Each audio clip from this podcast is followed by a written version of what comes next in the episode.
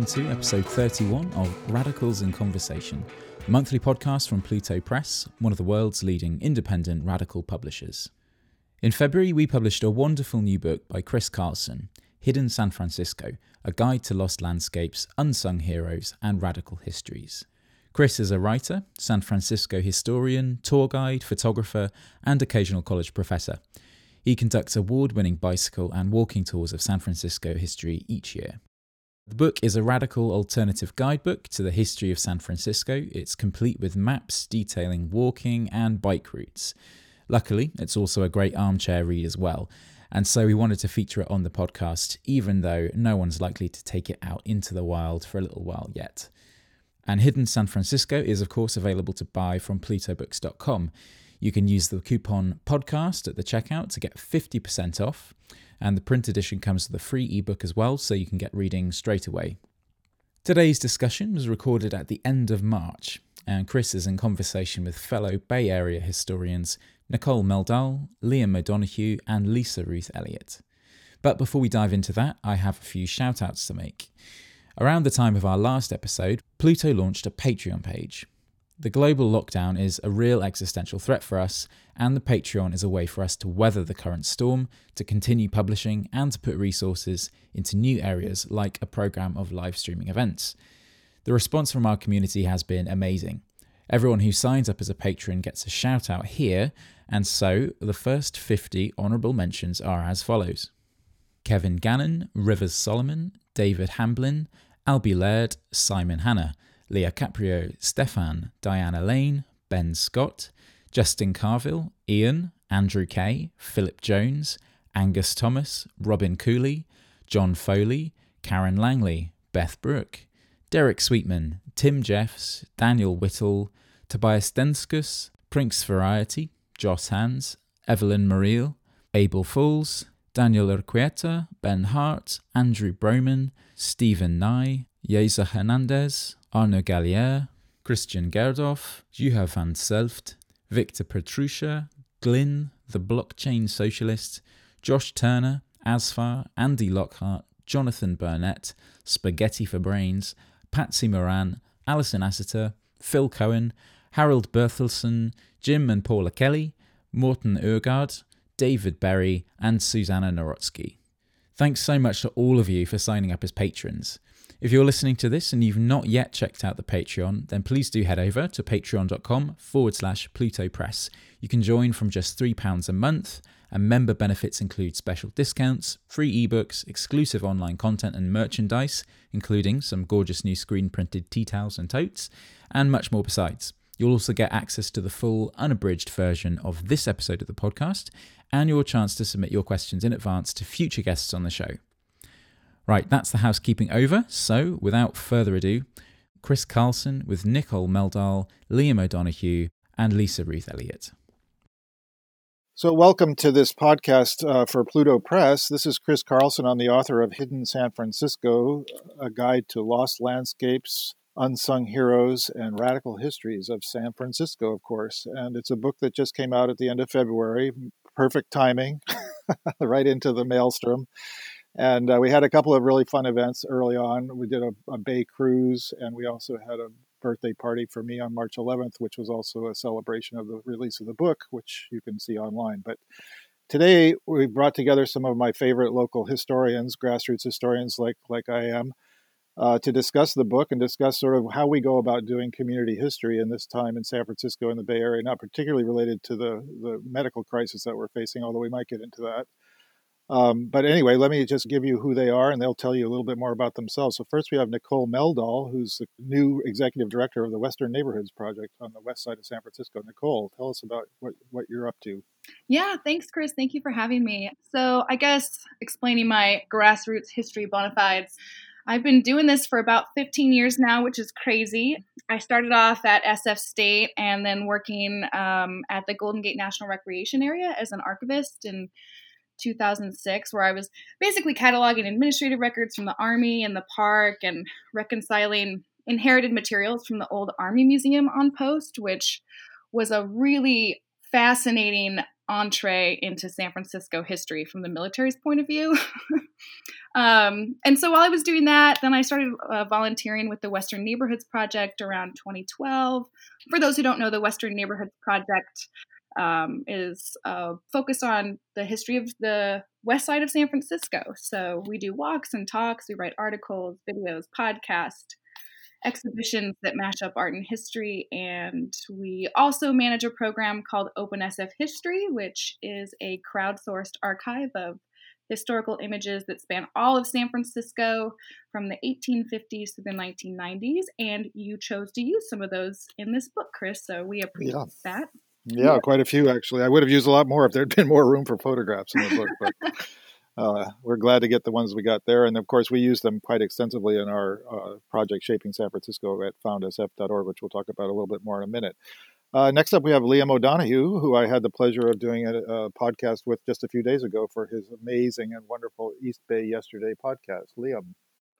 That's right. Yeah. So all of you listening out there, if you don't get enough of uh, me and Chris talking in this conversation, you can you can listen to that at East Bay Yesterday, um, which is a podcast I started about four years ago. It's mainly focused on Oakland, Berkeley, Richmond, other uh, towns and cities throughout Alameda and Contra Costa County across the bay from San Francisco.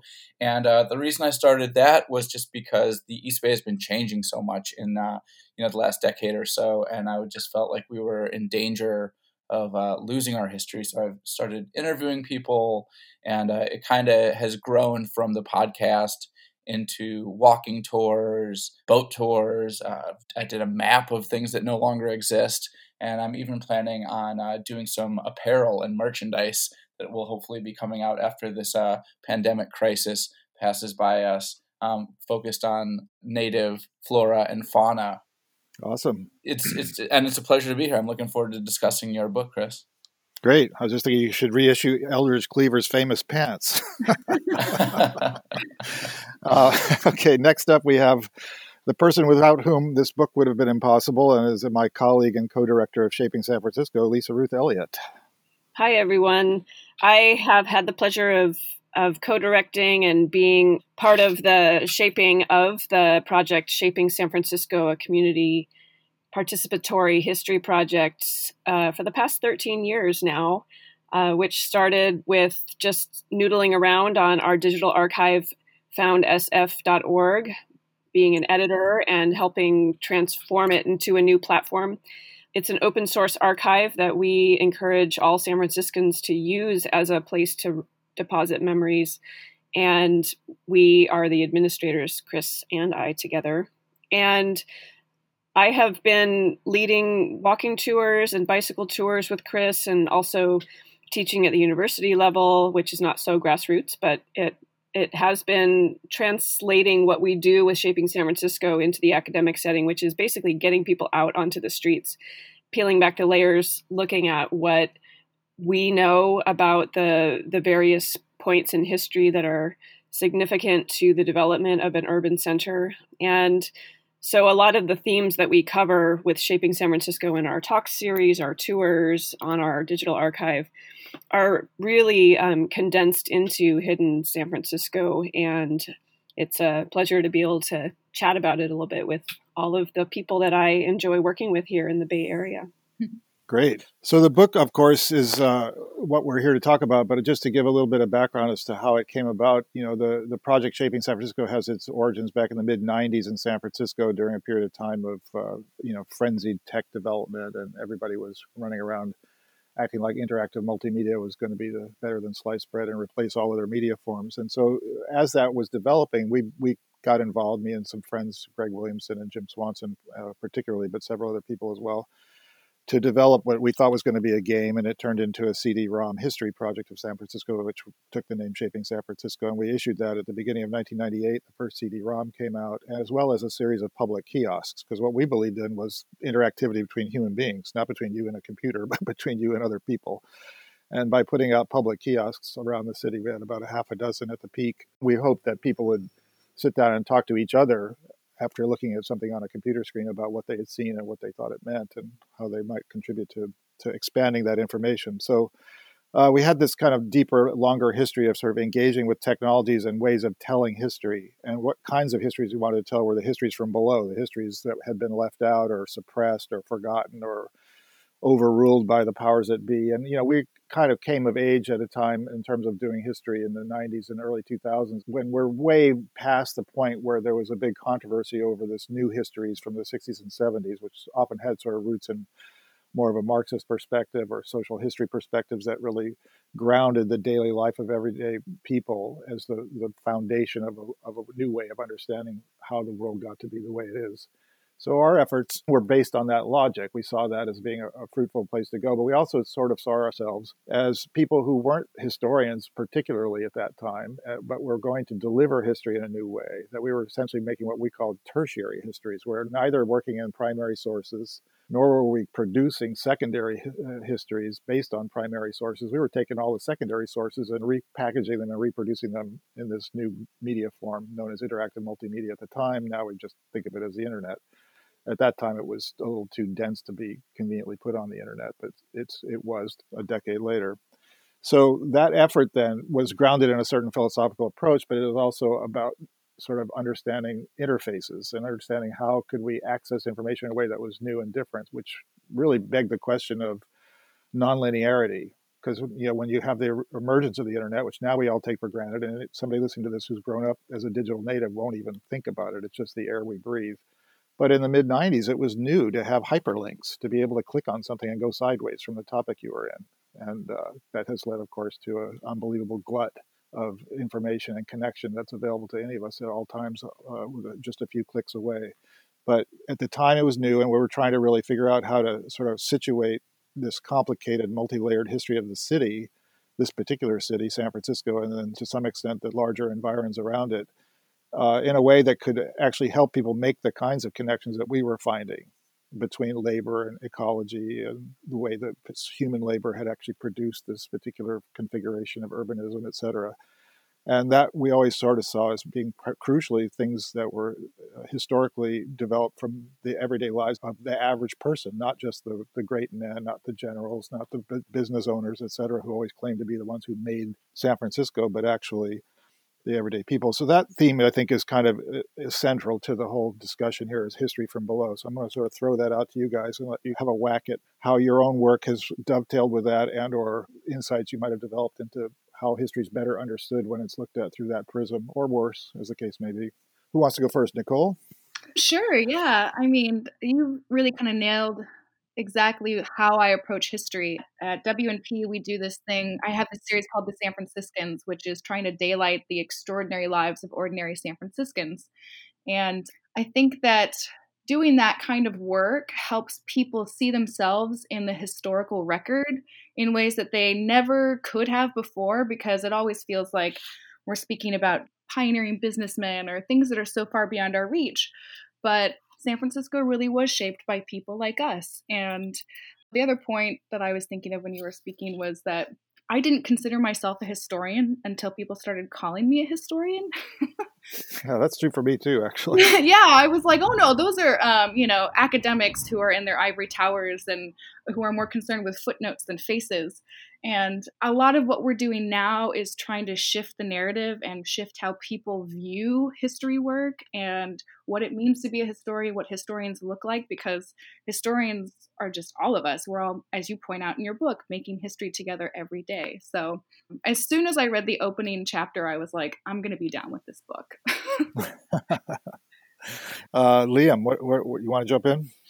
Yeah, well, you know, one personal reason why I really appreciate approaching history from sort of a more kind of street level view of things is just because a big part of my project, the podcast, involves interviewing people. And I just find it so much more interesting to interview people who have maybe never been interviewed before or who have never been, you know, given that kind of attention from the media before. Because years ago, when I first got into journalism, I was interviewing a lot of uh, musicians and entertainers and politicians and people who have been interviewed a million times. And they're just so practiced in speaking in sound bites and creating their own mythologies. And a lot of what they say is very predictable. But when you talk to people and get people on the microphone who have never been asked about their lives before, a lot of the time they're reluctant at first, but then once you get the ball rolling, they really open up, and the the worlds that they share with you are just things that you would normally, and most of us never get a view into unless you're in that community, unless you're relatives with this person or you work with them. So I just love this concept of you know sharing slices of life that you know would normally be separated or invisible because I think that helps bring us together as a community when you know our neighbors aren't invisible to us when we can kind of see them in all their complexity. Yeah, and, and you're an amazing interviewer, by the way, because I've, I've always really appreciate your ability to get what's what's really unusual and interesting out of people. When I I've done a lot of oral history interviews too, and maybe Lisa Ruth, you could talk a little bit about our shared frustrations around some of those interviews, which have been quite dull, and it's been difficult to get them going in interesting directions. But the other thing I wanted to invite Lisa Ruth to, to talk about was um, the sort of relationship we have to traditional history, the books and the footnoting process that Nicole alluded to, which we were, uh, of course, at one time kind of disdainful of, or I was. and I think part of part of your contribution to the project has been to sort of ground us in a more serious approach to that stuff, and we've been backfilling footnotes ever since. But why don't you take a whack at that stuff? Sure. I would love to talk about this history from below first, though. If you sure, go for it. Come back to the footnoting thing because I, um, I've had the experience of being a public muralist as well, um, being out on the street, um, interacting with ordinary folks while we're doing some professional activity of of art creation, and I think there's a lot of parallels between how one considers oneself engaged in what could be seen as a professional activity like history or art or muraling or painting. And as muralists, we've had this sort of same response from people when you ask people about their opinions or what their contributions might be. Say, like, what would you want to see on the wall um, on a painted mural? Most people will say, like, oh no, you're the artist. You you should just do that because I I, I don't know. I, I wouldn't know what to do, right? But then you get someone in a conversation about like, well, you know, what do you see? You see a tree, you see a house. How about some people in the street? And they're like, well, you know what you should have up there? You should have this. And then their imagination starts to open up. And I think the same thing is true about history.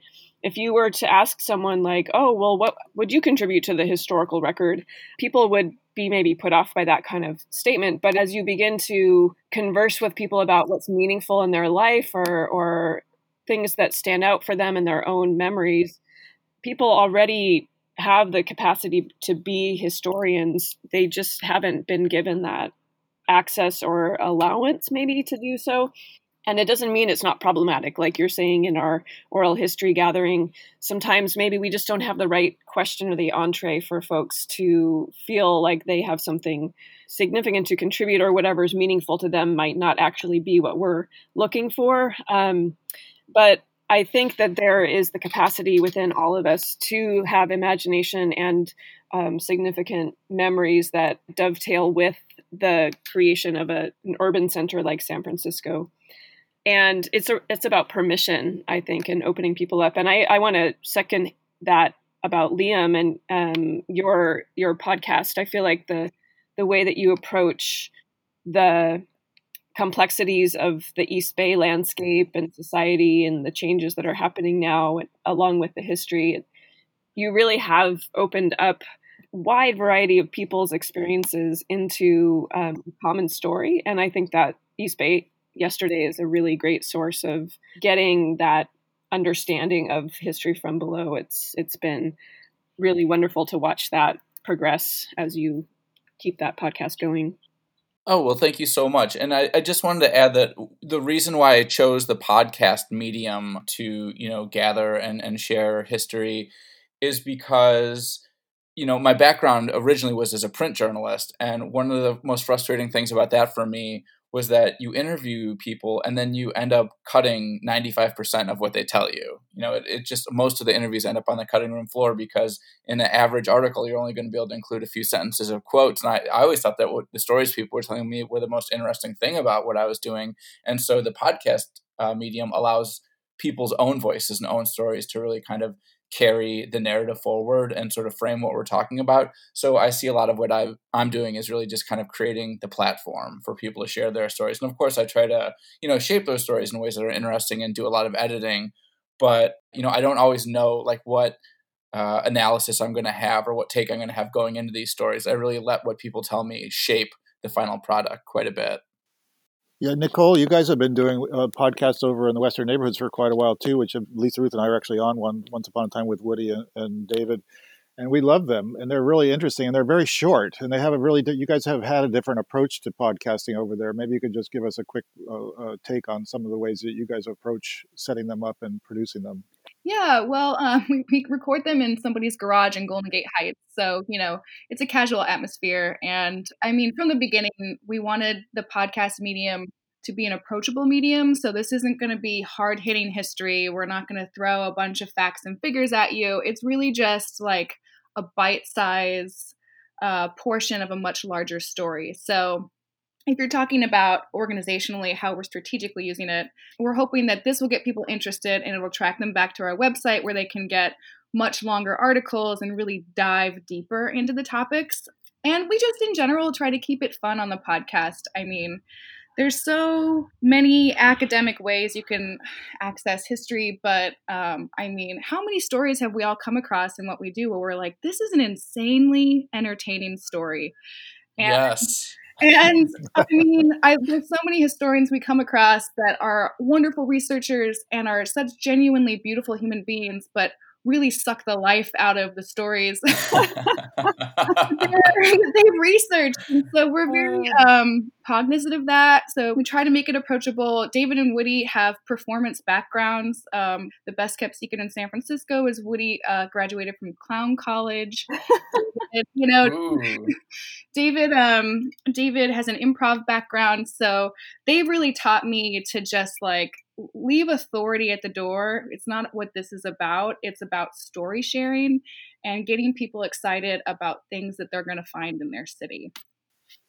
Yeah, that's great, and I, that actually leads well to some, one of the point that I wanted to sort of interject into the, our conversations having to do with uh, the relationship of multiple points of view and multiple ways of telling stories to creating meaning and to creating the larger ability to sort of impart an understanding of the world outside because it's pretty easy to to produce the cacophony right we all mm-hmm. participate in that process in various ways certainly lisa ruth and i's work at found us with foundsf.org is I like to characterize it as the Winchester Mystery House of web- websites at this point because I've been adding so many more rooms to it. If those who may be listening to this in faraway places may not know that the Winchester Mystery House is this weird mansion in San Jose, California, that was built by Sarah Winchester, the heiress to the Winchester repeating rifle fortune.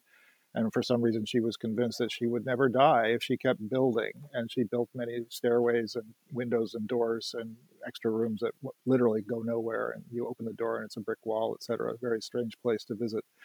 And in some ways, our website's like that. In some ways, the Western neighborhoods website's like that too. Yeah. I think Liam's work more or less escapes this by being focused on a very specific topic each time, and he really lets lets the topic air itself out. But there's a way in which our kind of production of all these different pieces that are trying to be inclusive of multiple points of view, multiple writers, multiple voices, doesn't necessarily impart meaning as such or, or any particular we're not in the business of trying to create a message here but are trying to, to sort of help us and help the people that are using our, our work understand the world we're in and how it got like this and so I think that there's something kind of challenging about all that. And in many respects, that's why Hidden San Francisco uh, appears now when it has, is because I was at a conference on history from below with some colleagues in Europe a few years ago. All of us, it turned out, were very busy and uh, involved in doing tour guiding through the streets of Berlin and London and Barcelona and other places. And I was, of course, San Francisco.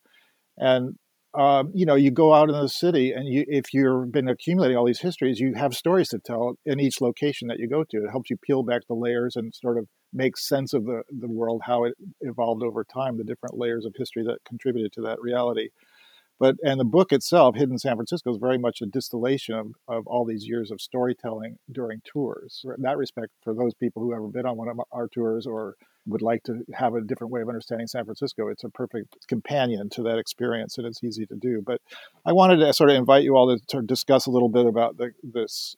It's not really a conflict, but it's a challenge to take multiple points of view and knit them together into meaningful narrative structures. And that's what the historian finally does, whether professional or anti-professional as, as, some of us are uh, we still are in the business of trying to make sense of the world. And narrative is kind of where it comes down to can you tell a story that makes sense to people? So i wonder how you see each of you your own relationship to this sort of cacophony of, of material that we're all have access to the other people's points of view that we're trying to help promote or get give amplify i guess would be the best word and how that finally uh, does or doesn't produce coherent narratives well, that's a that's definitely a tough question, and I think that one thing that we're all aware of is the challenge of getting people to pay attention to what we're doing because there's so much competition out there. There's a million podcasts, there's a million books, there's a million events, and so in order to grab people's attention, you know, Chris, you mentioned the term narrative a few times, and I think that's really key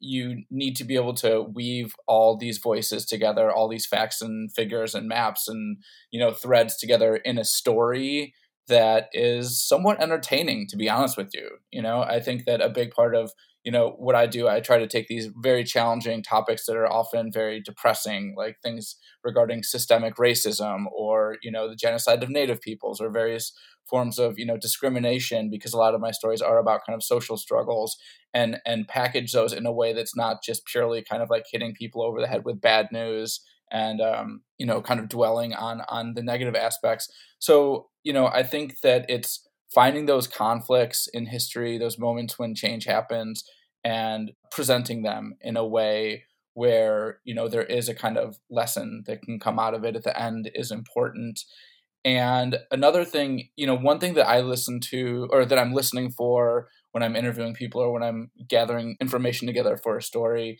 is what makes me feel emotional. Mm-hmm. Um, you know, when you're reading something in history or when you're interviewing someone and you laugh or you feel like crying or you get really angry, I think those are the kind of key elements that you want to include in a story. And so I try to like find those instances that are really powerful and, you know, kind of put those all out on the table in front of me and then kind of figure out okay what's the thread that's going to pull these together in a narrative that's going to hold people's attention for a half hour or an hour or in your case you know for a whole book or for an event that's going to last for an hour or two I'd love to chime in a little bit because I've been obviously accompanying you, Chris, on this question and this journey through pulling it apart for a number of years now. And I think that in that sense of, that people don't consider themselves historians offers us the opportunity, those of us who actually are diving into this material and looking for the inspiration or the, for want of a better word, the hidden aspects that aren't so readily visible. I don't think that I started even making connections until a few years into working with the material of Found SF and, and the kind of research that we do for our tours because things then would start to remind me of other things I had heard about, or I start to make an analysis of how the hills of the Sierras and the mountains were connected to an urban center through the various machinations of um, the gold rush and the industry that popped up around it. And those kind of aha moments, maybe they're not emotionally connected in the way that you're saying, Liam, but the way that I start making connections for myself just because I'm returning to the material again and again, and I'm reading more and I'm diving more into different research options, that becomes then the opportunity for me to offer some perspectives and points of view and narratives that people wouldn't necessarily even be taking the time to make the connections for. So it it's not so much the professional angle that offers me the ability to do that but it's it's just the returning to the material again and again and scraping through like a garden you know turning the soil planting more seeds seeing what sprouts out of the combination of elements that come together. And that's what gives me the exciting moments to be able to share that with people and have people make those connections as you offer these various influences and moments and people and historical time frames. Um, yeah. So, so I think that there's there's a way that the opportunity and the obligation then lies with the historian or the person who has access to that material, uh, or just takes the opportunity to have access to that material again and again. Yeah, if I could riff off of both of those, um, I totally agree, Lisa Ruth. When we get excited about it, we can make other people excited about it. And for me personally, the human connection, the human storylines that we trip across in our research, and Chris, I think you make a really good point of everything that's happened in San Francisco has been powered by people in your mm-hmm. book, even things that are ecologically focused or things that seem mechanical like transportation and things like that you bring down to a human level which i think makes it really powerful and the other thing that your book does really well, which is what we try to do too, and I think that's also the power of podcasting, is that you can take it wherever you need to go, and you can take uh, your book wherever you need to go, and so you have this ability to take all these disparate threads, these disparate narratives, and you get to knit them in place. So um, it doesn't become an esoteric concept. You're reading quotes from people and you're standing in front of the building that it's about, and all of a sudden, all of it makes sense. I think that's what I get excited about. I think that's what you guys get excited about too. And, and that's the real power of what we do. Yeah.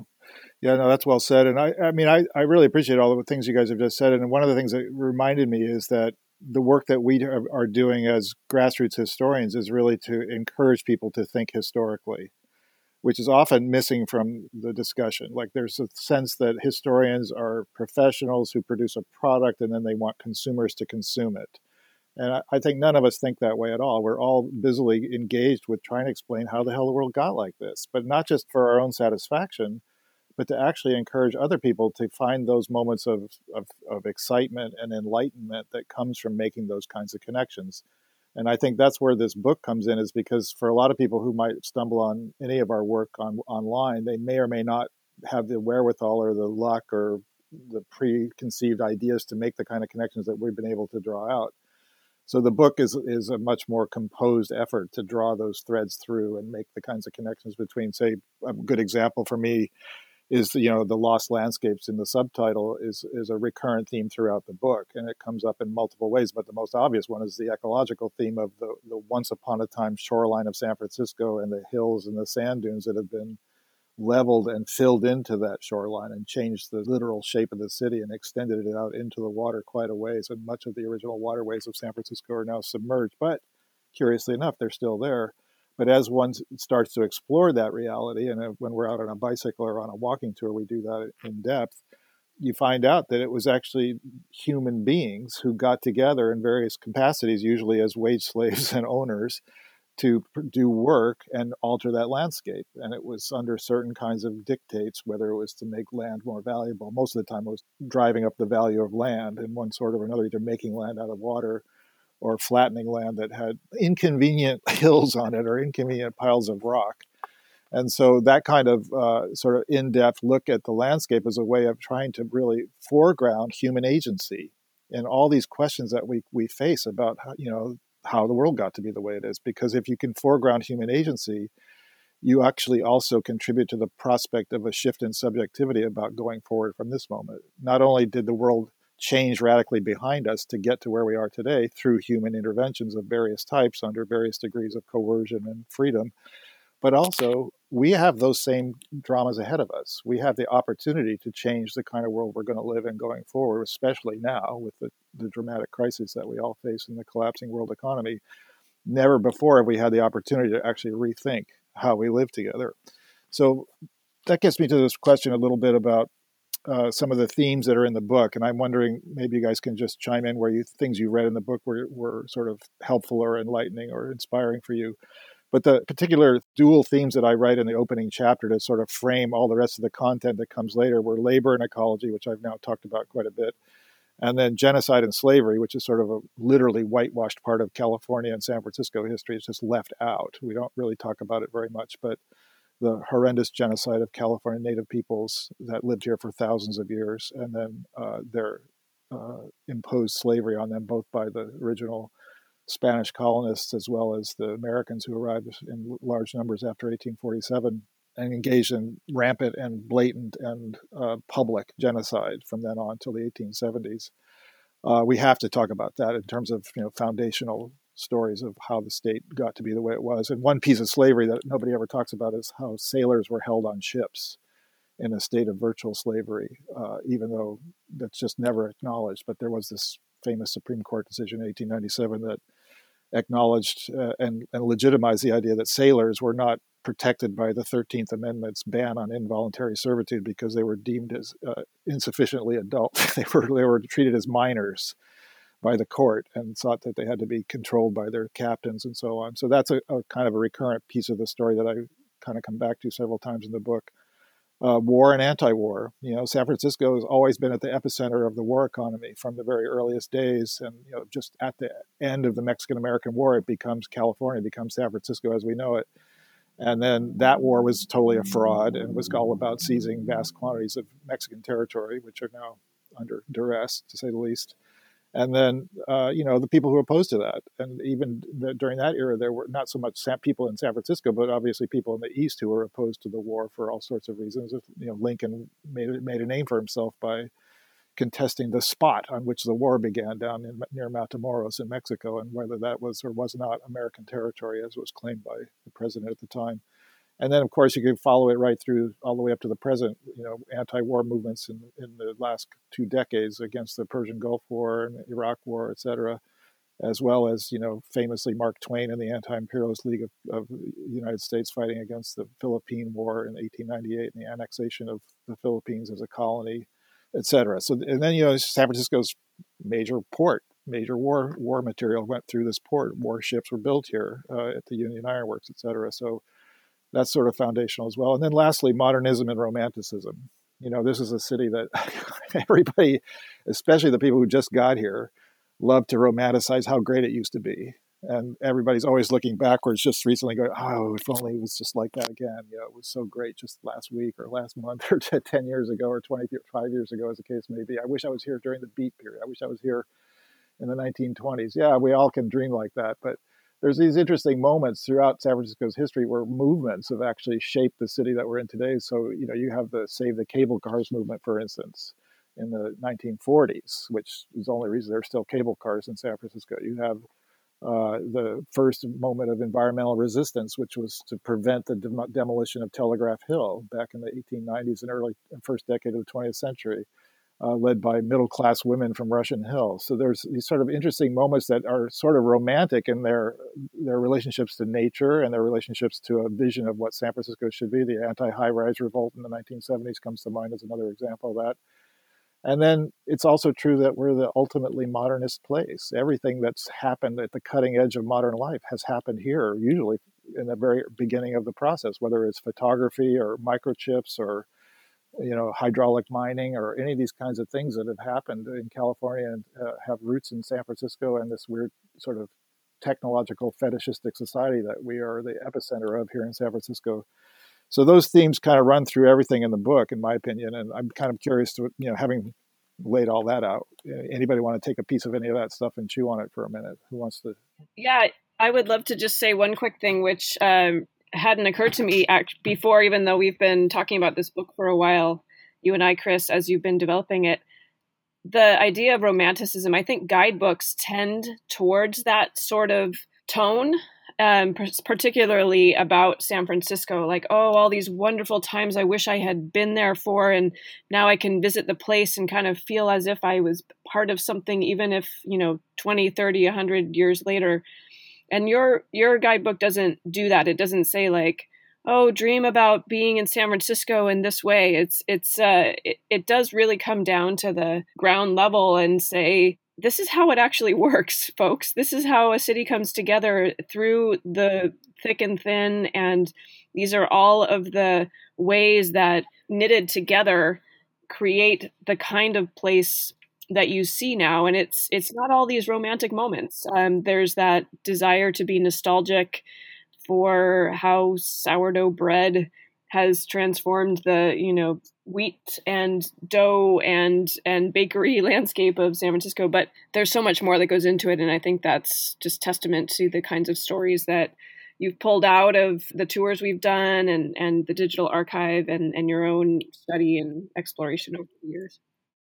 I agree with Lisa Ruth. Um, you do a really good job of kind of letting us know how the sausage is made while also offering just a broad survey of it. You know, I, I really appreciated how you traversed a really broad swath of time and space and uh, diverse narratives and sort of boiled it all down with a sense of place. Um, and also to follow up on what Lisa Ruth was talking about with the catch 22 of nostalgia and what we do with local history. Um, the big shame of my life is that I was born and raised in Southern California in Los Angeles.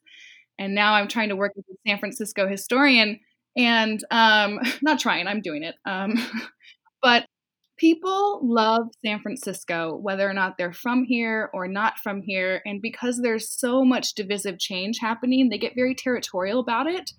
And they don't want to be corrected if they have remembered something incorrectly. And so many old history books just focus on kind of the best ofs of San Francisco history. Um, like when you went into all that information about sailors and things like that, I mean, really, all I'd ever heard about it was some guys were shanghaied and that was crazy, but also isn't San Francisco hilarious and how crazy it was?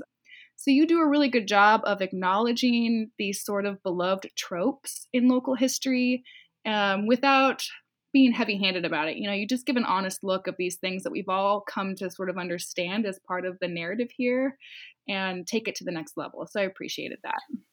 Hmm. Yeah. Thanks. Another thing I appreciate about the book is that I think it really does highlight the power of, you know, relatively small groups of people to make change that's so important that has a impact that really uh, you know goes on for decades. Uh, for example, the freeway revolt. It's like, can you imagine if the activists who started that campaign weren't there at the time to prevent this horrific plan to carve up the panhandle and carve up the city with all these freeways.